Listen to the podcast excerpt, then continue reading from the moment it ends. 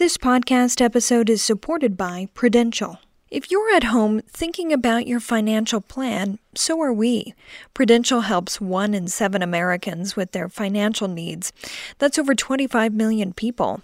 With over 90 years of investment experience, our thousands of financial professionals can help with secure video chat or on the phone.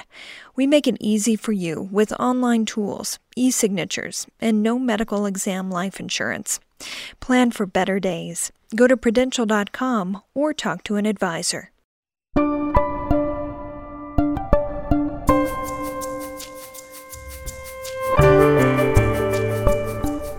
This is Aspen Ideas to Go from the Aspen Institute. I'm Trisha Johnson. 2020 has brought dire financial problems, disappearing jobs, and an uncertain future for millions of people. The American Dream says anyone can achieve success if they get a good education and work hard enough, no matter where they start in life. But Harvard University political philosophy professor Michael Sandel says there's a dark side to this idea. Implicit in that message is an insult. And the insult is that if you don't go to college and if you struggle economically, your failure is your fault. Aspen Ideas to Go brings you compelling conversations from the Aspen Institute. Today's discussion is from the McCloskey Speaker Series.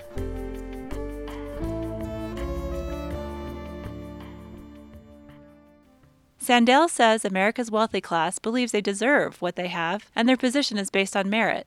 At the same time, inequities in opportunity are feeding resentment among working people toward so called elites. That's led to a growing and bitter political divide and widespread support of authoritarian populists. It's also fueled racism and xenophobia.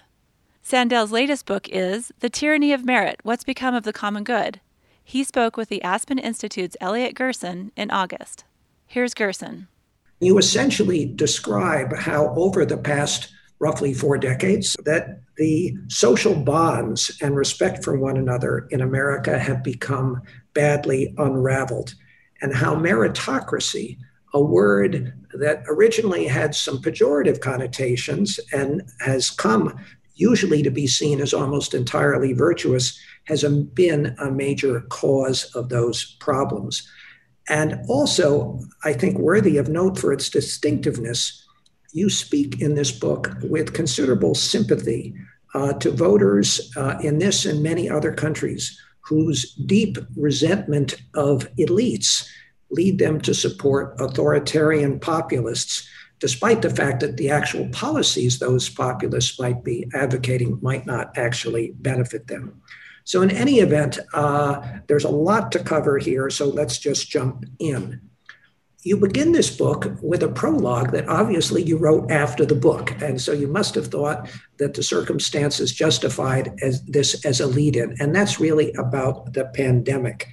And where you say that America, the wealthiest country in the world, has not just been politically and logistically unprepared, but morally unprepared as well.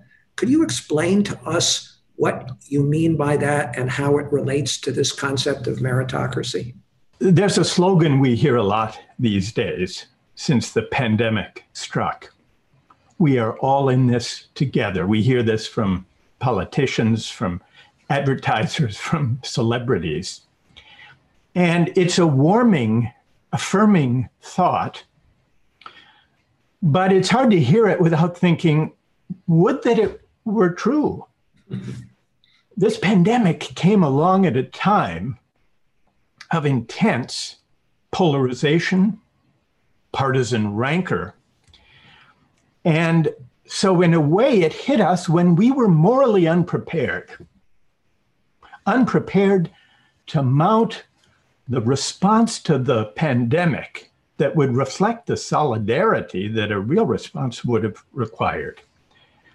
And so, my question in opening the book is why?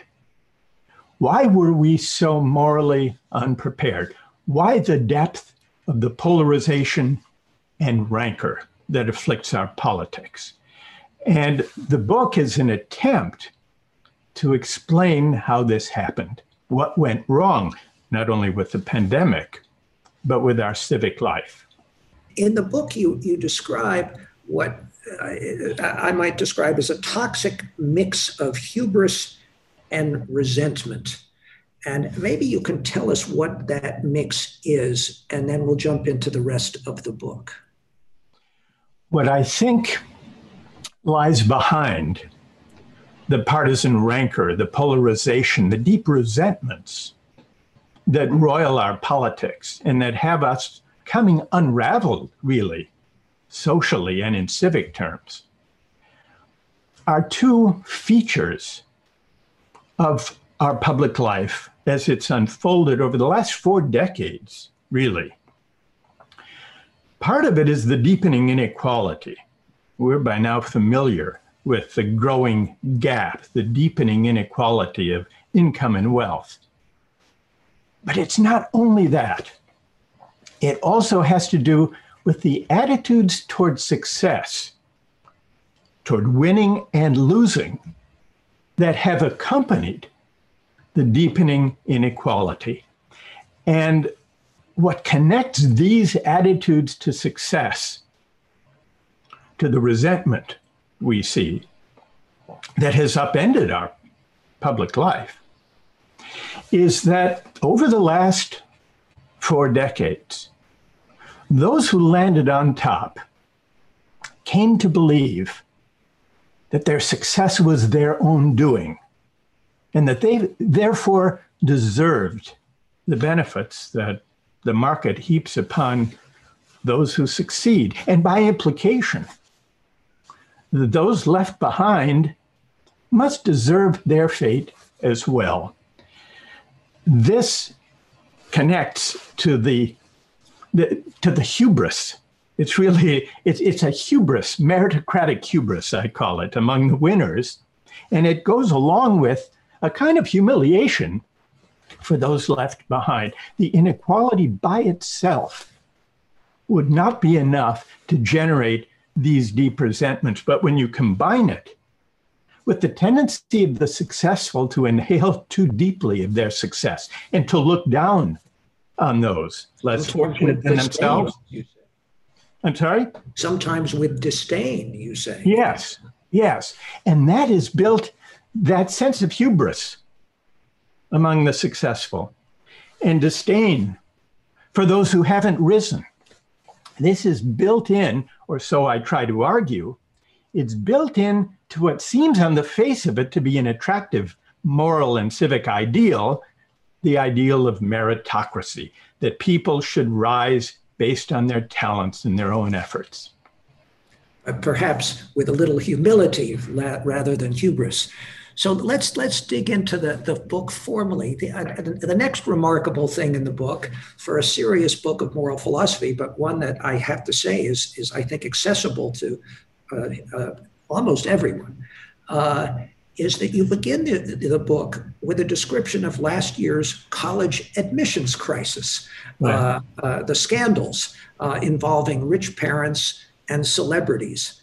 So tell us why you chose to begin this very serious, important book with a description of, of those scandals. Well, I'm, I suspect pretty much everybody remembers that scandal when turned out there were a bunch of parents, just as you say, Elliot, who were basically scamming the college admissions process, hiring uh, some a guy, a bogus college consultant, to fabricate the applications of their of their kids, and this generated universal outrage across the political spectrum at a time when we can agree on little else. Everyone agreed that this was this was a horrendous scandal. But what's interesting are two further questions that could be asked about this scandal.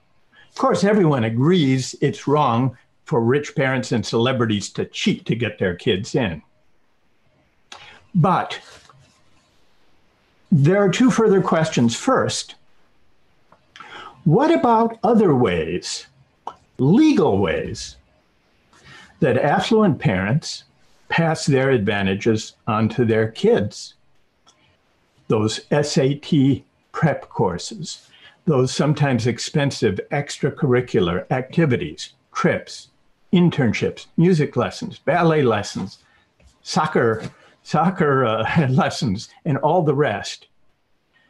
Uh, hiring paid college consultants to burnish the CV, and even nowadays to burnish the lives of the kids so that the CV will will be impressive to admissions uh, officers. What about legacy admissions? What about colleges that give an edge to children of wealthy donors? These are legal ways. Are they morally like the outright scandal, or do they stand somehow on a different moral plane? That's one question. And the other question, in a way, is subtler but more far reaching. Why the desperate desire of well off parents to bend heaven and earth to get their kids in to these selective college and universities, colleges and universities. Why has this become so fevered an ambition in our society? When they could have given them trust funds. right, right. If they just wanted them to live an affluent life, they could have given them trust funds. But something else was at stake. What they wanted to buy really was not just prosperity for their kids, they wanted to buy the luster of merit, the esteem in a meritocratic society that is attached to going through this sorting machine that higher education has become, having the brand name college degree and everything that that signifies, which is not only now a passport to material success, but also to social esteem and honor and recognition. And this brings out, and it leads in the book to a discussion of the dark side, the harsh side of meritocracy, uh, an otherwise seemingly attractive ideal. Well, I, perhaps we'll have a chance later in our conversation to return to that particular challenge of college admissions because you have some a pro- very provocative proposal in the book about what to do about that particular problem. But as I already alluded, Michael, many books have diagnosed this global rise of populist anti elite movements, usually grounding them in attitudes toward race or immigration or globalization. Uh, and while you don't dismiss those things entirely, you suggest that these books and arguments are really missing a fundamental point, which is a legitimate grievance against how elites have governed over the last 30 plus years. And I must say, you point out center right elites and center left elites alike. Could you just explain that some? Sure. It's certainly true that many voters attracted to authoritarian populist figures do so out of xenophobia, racism, anti immigrant sentiment. That's undeniable. Just listen to the rhetoric of Trump and, and Marine Le Pen in France and others. But there's more to it than that. And I think the governing elites let themselves off the hook too easily if they say that's all it's about. And the reason I say this is that part of what animates the anger and resentment of working people against elites and against established politicians is they is that these elites have actually foisted upon working people a governing project over the past four decades, a kind of market driven or neoliberal version of globalization that has heaped enormous rewards on those on top, but has left the average worker behind with stagnant wages for over 40 years. This is bad enough but when you add to that the self satisfied attitudes of elites, and this goes to the meritocratic hubris we were talking about a moment ago, Elliot, and the tendency to look down on those who haven't gone to college, you get a kind of toxic brew of anger and resentment that leads a great many working people to lash out against the elites. And that is what we've seen.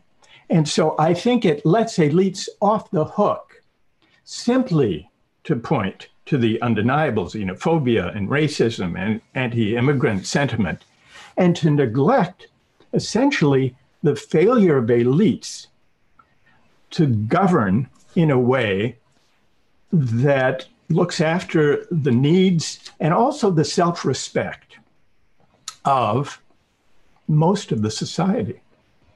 So, your book title, you use the word tyranny. That's yeah. a very strong word.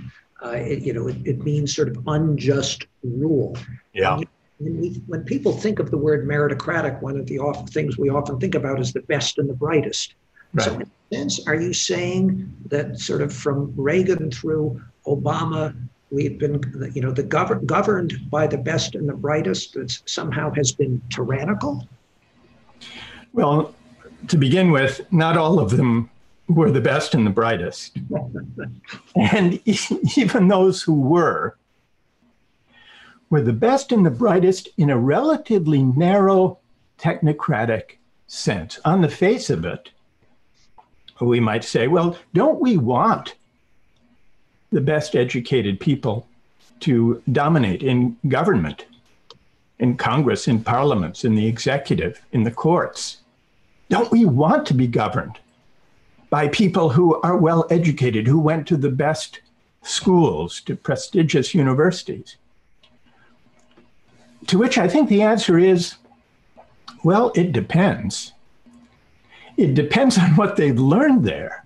And it, it depends on the governing philosophies that issue from that educational formation.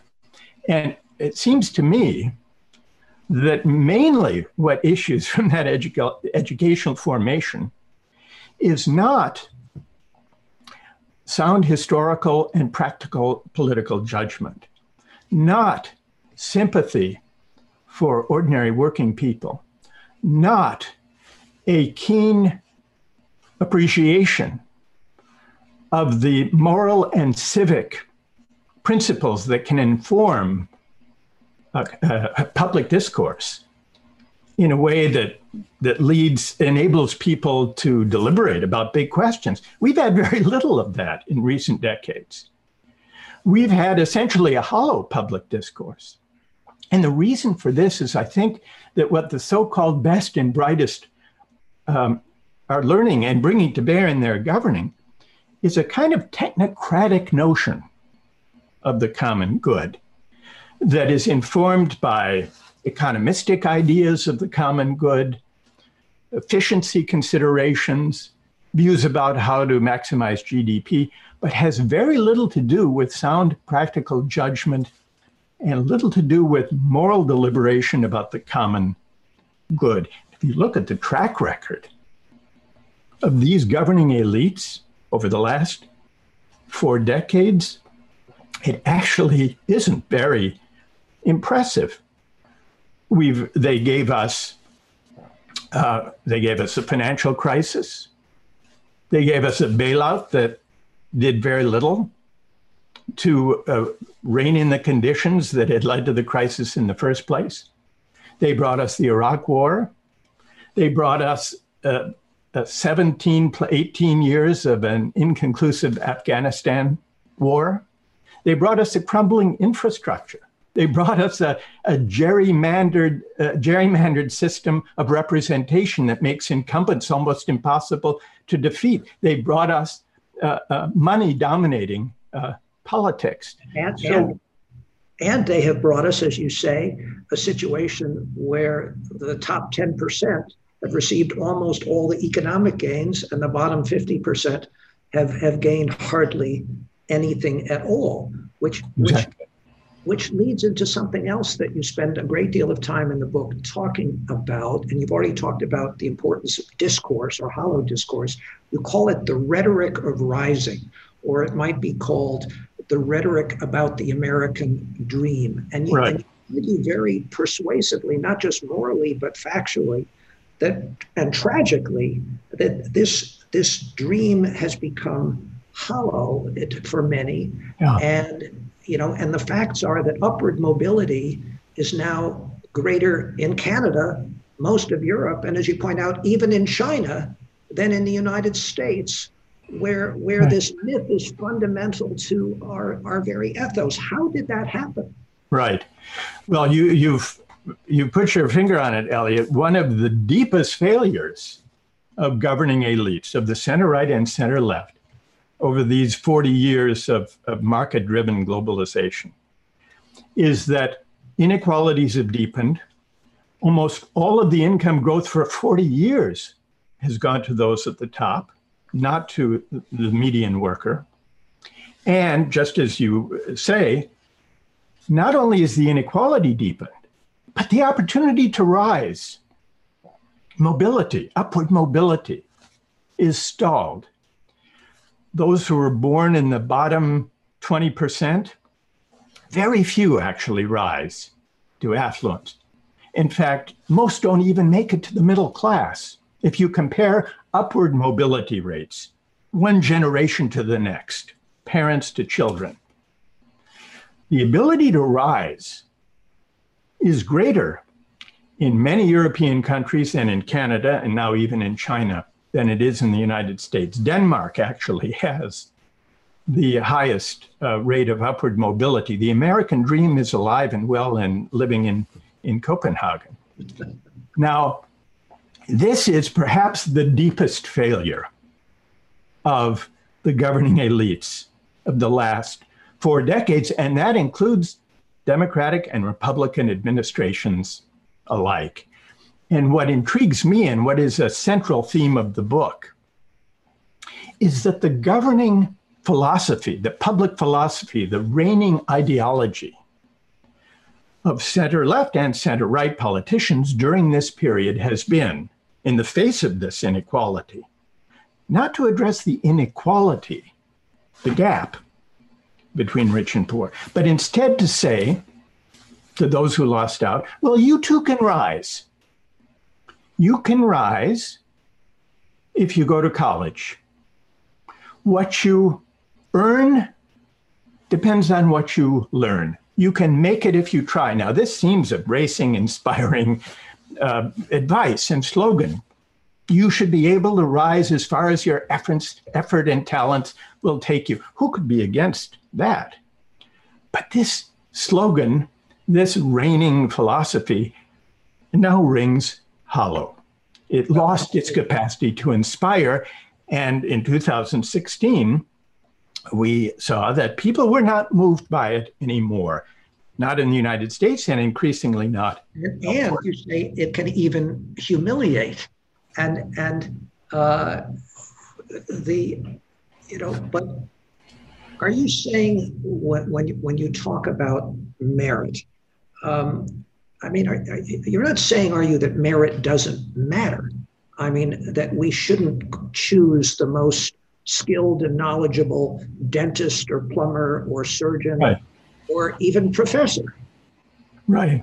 No, eh, no, I'm not saying that. But I am saying that we make a mistake to identify merit with how much money you make. We make a mistake to suggest that the way to deal with inequality is to tell people, well, you too can rise if only you go to college. The problem with this, of course, it's a good thing.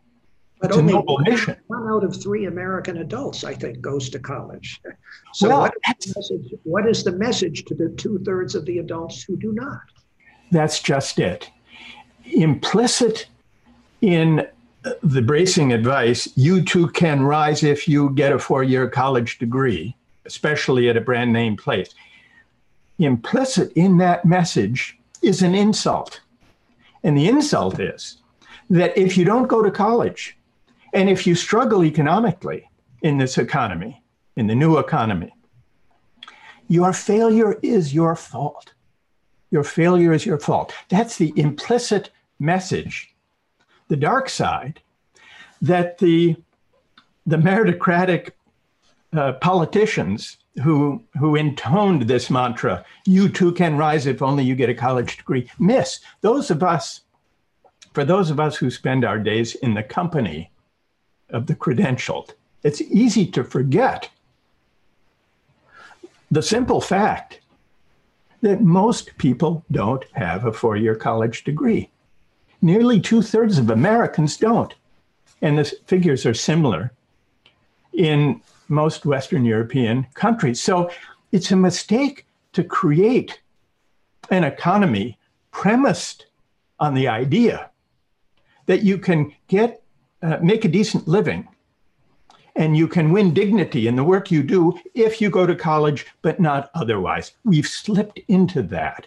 And and so we've brought out we've enacted the insulting side the dark side of the meritocratic promise, the promise of rising that we proclaim.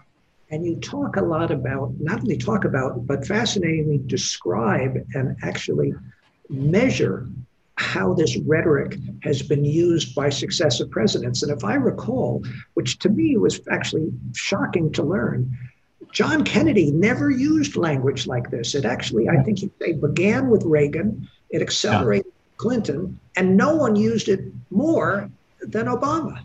Yes, yeah, it's fascinating. If you look back, and now you can do searches of phrases and expressions of the presidents. You can do this with online searchable archives. And I went back and I looked.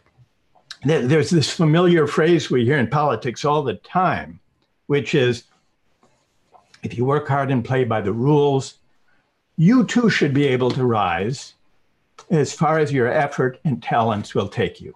Sometimes it's as far as your God given talents will take you. Now, who could disagree with the idea that we should remove obstacles to advancement? Of course, that's we, we should do that. Nobody should be held back by prejudice or by a poor upbringing. Of course not.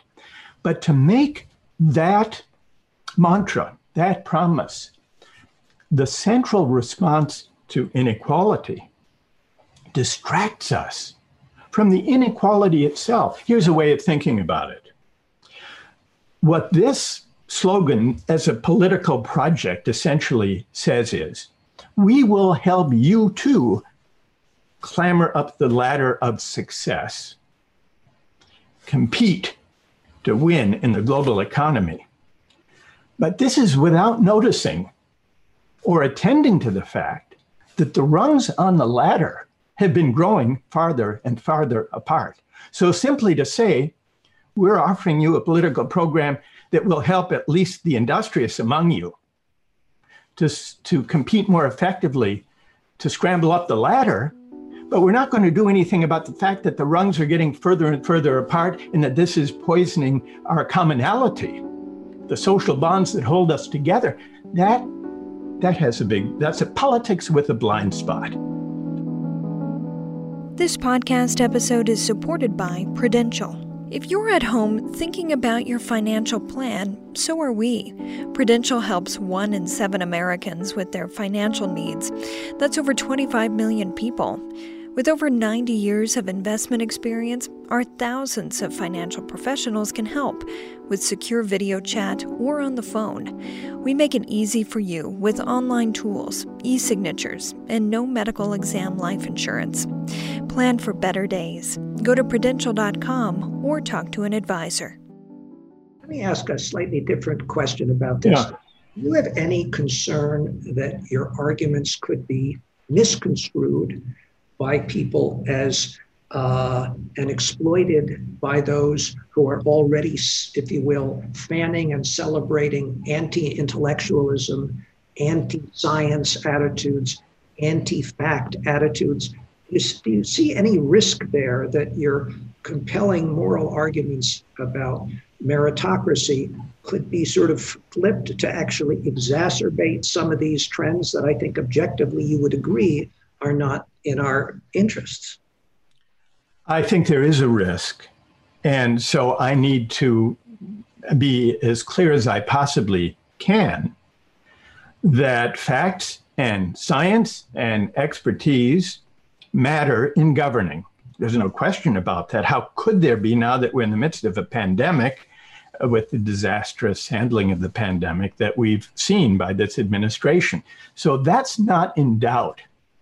But what I think is equally important to emphasize is that the reason there's an audience, a constituency for these outrageous uh, statements um, that fly in the face of facts and science and good sense in dealing with a pandemic. Why is there even a, a strong audience for that?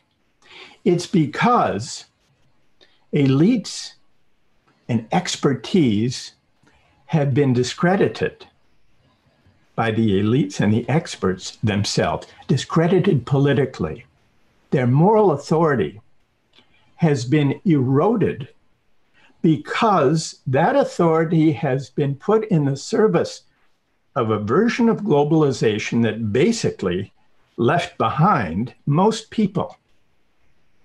Not the top 10 or 20%, but pretty much everyone from the middle on down. And that, um, uh, that, that inequality came along with the meritocratic hubris we were discussing before. So, this explains why there's an audience for these, this blatant rejection of science and common sense in dealing with the pandemic and uh, whether it's from you know about hydrochloroquine or about injecting bleach or believing what Trump tells us about the pandemic, the question we need to ask is, what creates a constituency that so mistrusts uh, seemingly responsible center left and center right uh, political parties and politicians that people went for this so, the way to shore up the moral authority of experts and science and facts is to recognize how a certain idea of technocratic expertise detached from moral deliberation and good civic judgment led us to this predicament. And that means that the responsible parties have to rethink the way they've been governing and rethink the way they frame the political agenda and uh, rely less on the, the, kind of technocratic, meritocratic uh, hubris and more on listening, more on engaging with our fellow citizens across classes, across educational status, and reason together about big questions that matter, including questions about the common good. You also seem to suggest that this notion that, that's fundamental, equality of opportunity, that the, the, the American dream has also been uh, has has become toxic for some people in part because it seems that the rewards for those who have succeeded have become frankly obscenely great in any relative sense you, you, know you talk about for example how ceo compensation in 40 years has gone from 30 times to 300 times the average worker. And you also decry something you call the financialization of the economy. Right. Can you explain what, what, what you mean by that? Well, the financialization of the economy is the transformation, really, of the economy that's occurred over the last 40 years, where a greater and greater uh, proportion of GDP and of corporate profits are accounted for by finance, financial activity, rather than by producing uh, goods and services in the real economy. Now, uh, every healthy economy needs finance, but due to the way the regulations have been written um, over the last uh, four decades, including the deregulation of finance in the 90s and since, um, the, and, and, given the way the tax code has uh, uh, privileged interest over equity, has privileged uh, uh, finance. The finance has loomed larger and larger in the economy. Now, on an purely economic grounds, many who have studied this, many economists and regulators who have studied this, point out that beyond a certain degree of financial deepening, or development. More finance hurts rather than helps GDP. That's in purely economic terms. But, and I think that's pretty important, especially when more and more finance has to do with uh, basically casino like bets uh, that are untethered from actual investment in productive capacity of the economy. So that's one problem. Uh, I'm sorry, go ahead.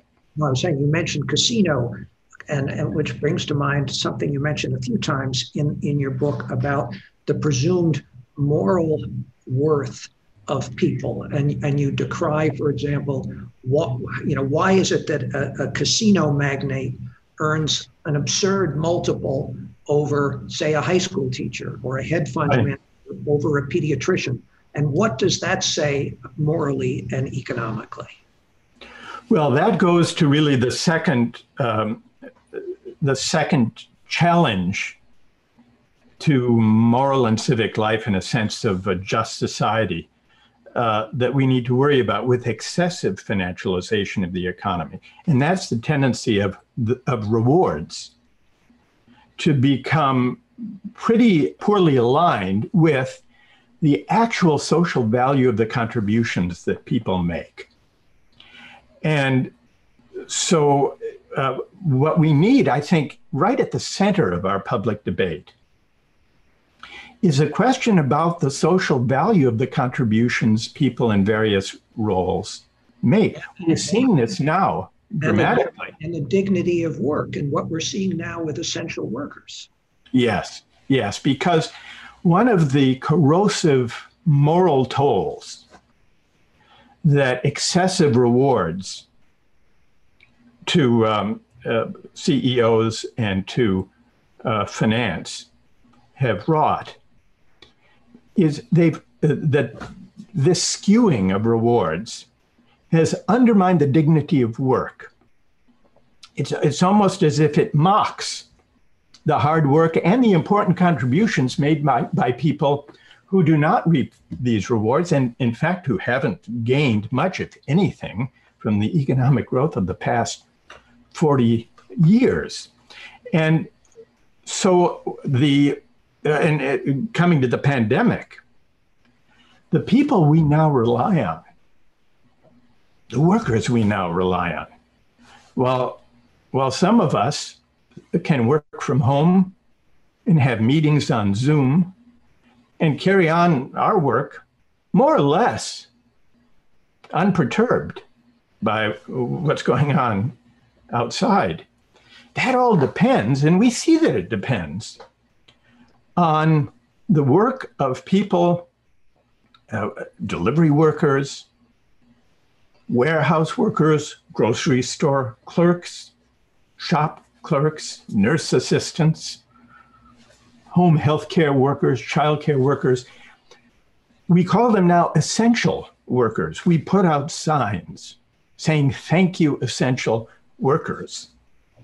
But in the economy, writ large, these are not the best paid workers, certainly, nor are they the most honored and respected workers. The, the work they do doesn't really enjoy the social, uh, the kind of social esteem that gives people a sense of dignity in their work. So, what I'm hoping is that this will be a moment, this pandemic will be a moment of reflection and of reckoning on whether we can bring into closer alignment the material rewards, but also the social esteem with the importance of the work that a great many of these workers are performing, the people we now call essential workers. And it, it, the problem is in the name of merit, in the name of meritocracy, which is so bound up with getting high, high credentials, brand name degrees, the effect, the cumulative effect, has been to depreciate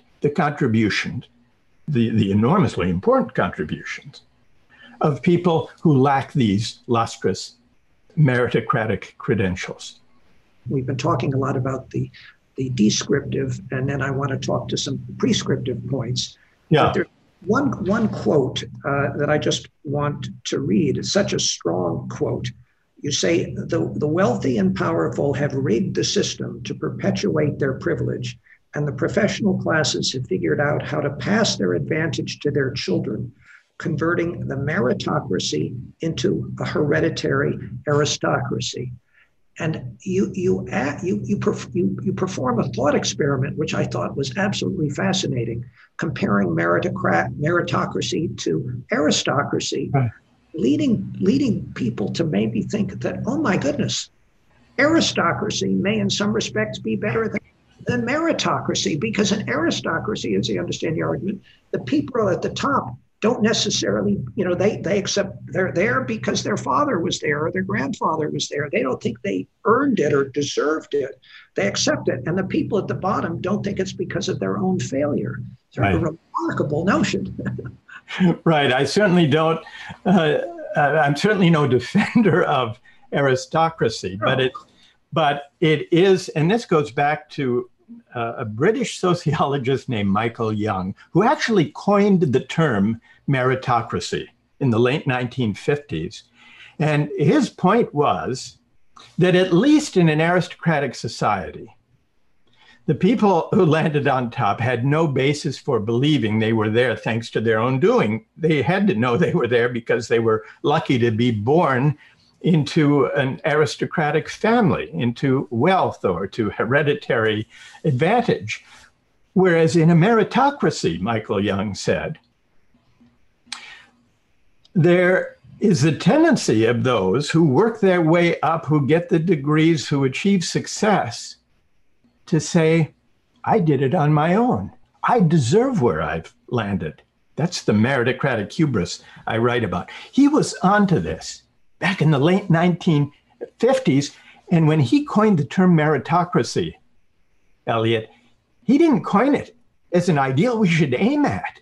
He saw it as a dangerous tendency of our societies. In fact, he predicted that left unchecked, by the year 2034, uh, his was a kind of satirical uh, historical account, a dystopian account of a meritocratic society.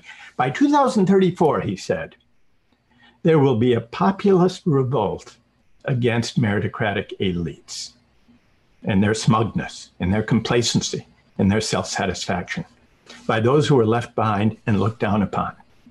Well, he was pretty clairvoyant, except that the revolt came 18 years ahead of schedule. But he was on to this point and so part of what I'm trying to do in the book is to show how this dark side of meritocracy, the hubristic attitudes it generates in those of us who land on top, actually has quite fateful political consequences uh, that take us right to the heart of the anger, the resentment, the polarization, and the rancor that afflicts our politics today let me come back to something we began with, and then I'm going to turn it back to Crystal.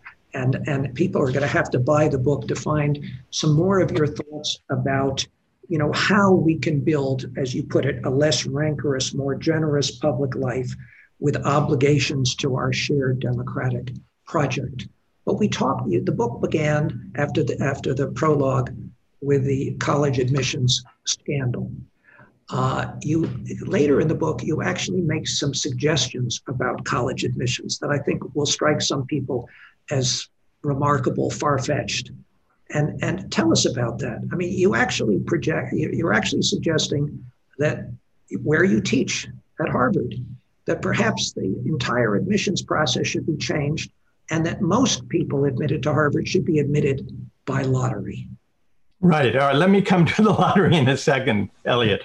Um, but first, a, a, fact.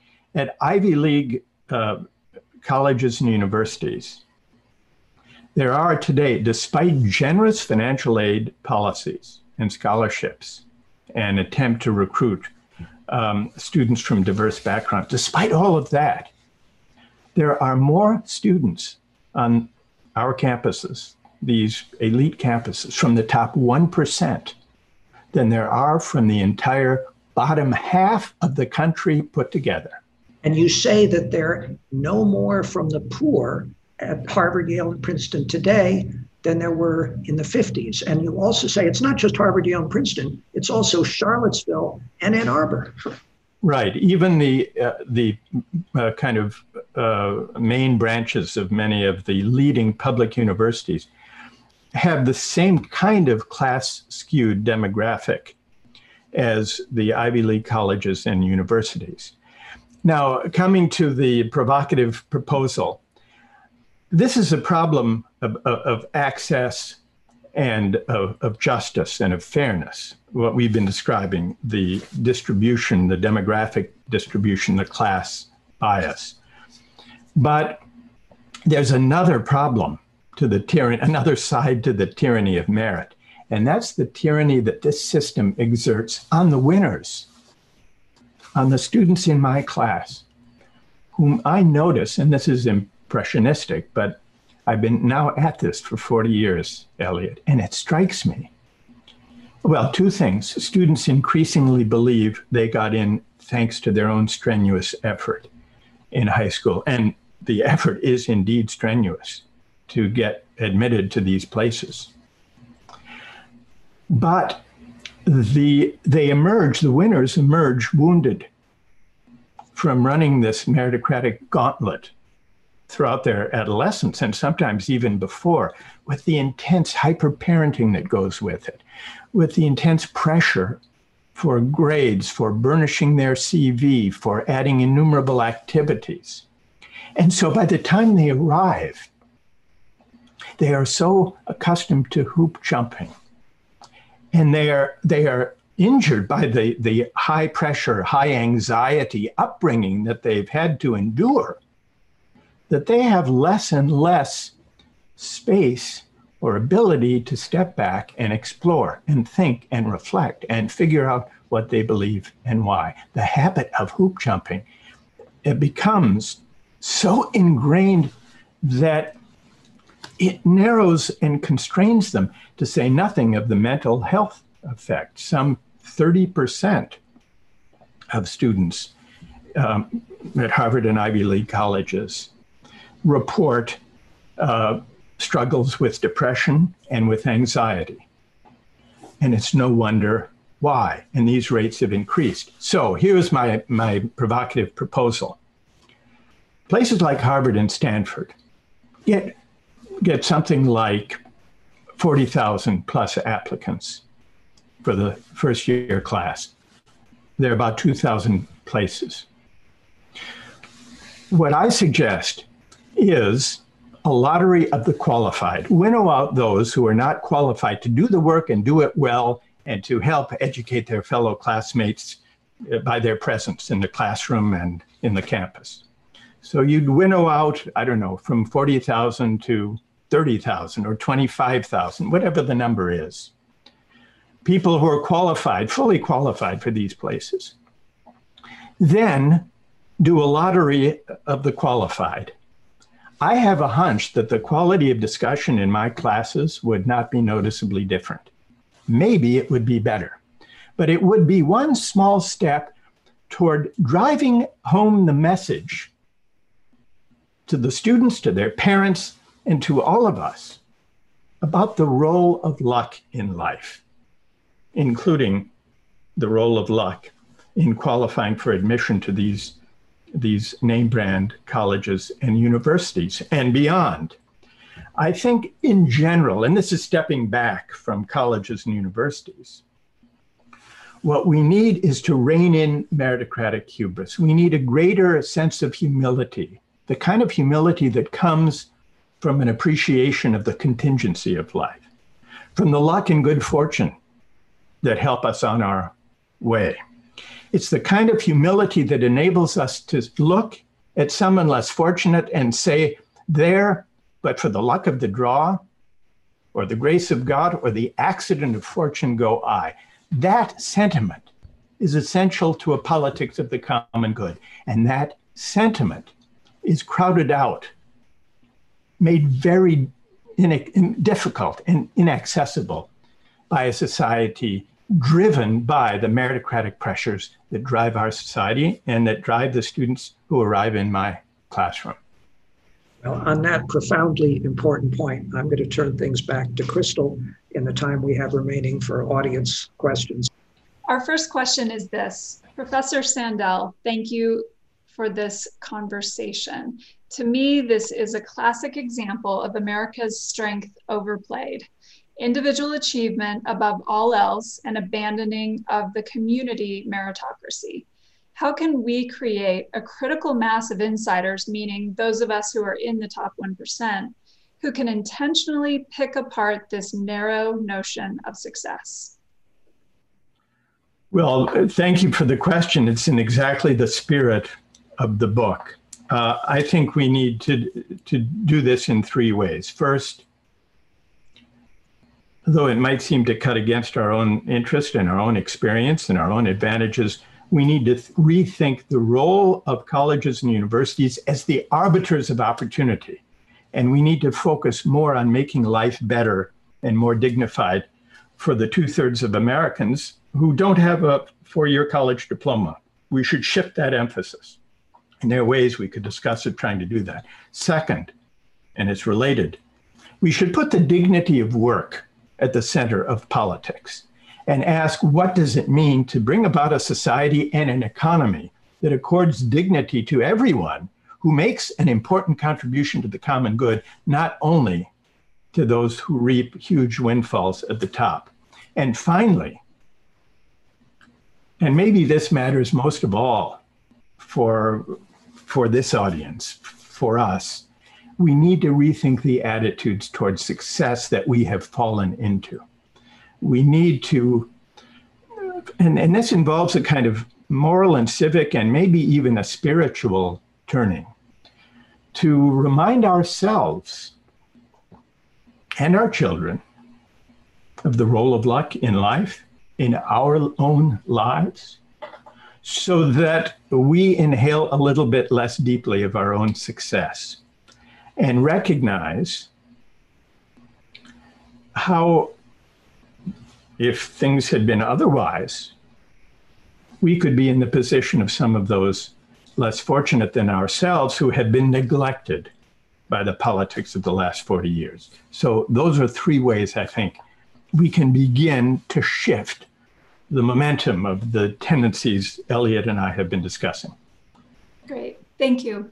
Our next question is The Brookings Institute recently noted that the first time in history, 50% of the world's population could be classified as middle class with some disposable income.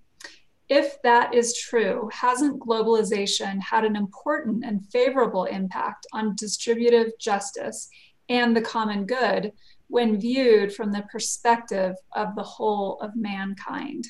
Well, this is an argument the, the idea that, that if you look globally, especially at China, incomes have risen in China. That's true. And bringing, um, bringing hundreds of millions of people out of poverty in China is a good thing. The question is whether the policies of outsourcing jobs from the US to low wage countries, China and others, with uh, low uh, labor standards and environmental standards,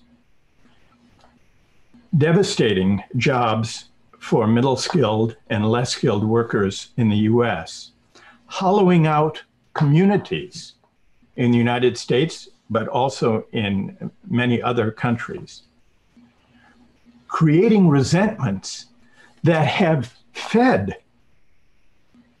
support for authoritarian, hyper nationalistic populists.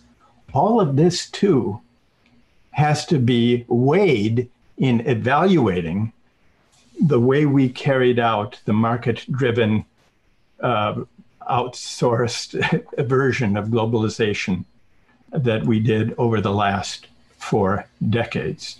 We have to consider whether we're we're happy uh, on the whole with that picture, with the result.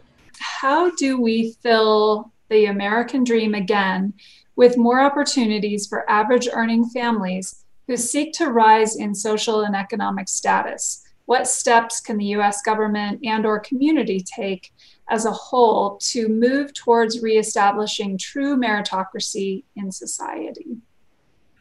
Number of things. First of all, investing a lot more than we do in the forms of education that equip most Americans, the two thirds who don't get a four year college degree, to contribute uh, to the economy, to their communities, and to society. We, we invest woefully little in labor market policies, in vocational um, and technical training, uh, by comparison to the amount we invest in uh, higher education, which of course I'm very much in favor of, but not to the exclusion of the uh, investments we need in labor market policies to help uh, those who don't get a college degree.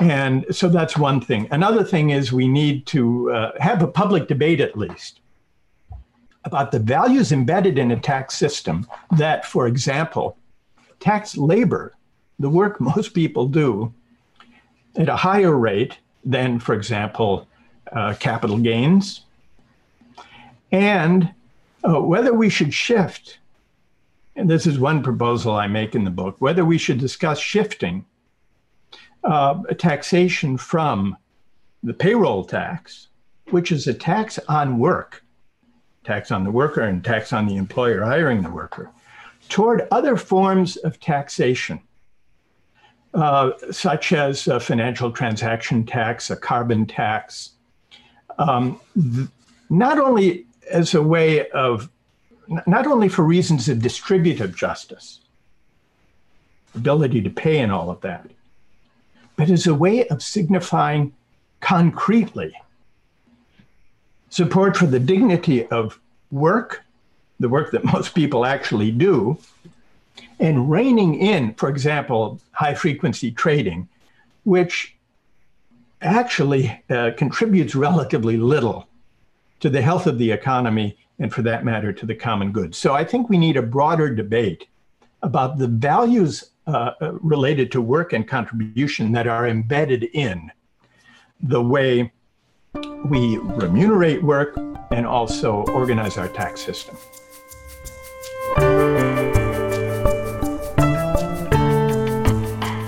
Michael Sandel is professor of political philosophy at Harvard University and author of The Tyranny of Merit What's Become of the Common Good. The book looks at how we define success and how meritocracy has affected our society and politics. He spoke with Elliot Gerson, Executive Vice President at the Aspen Institute.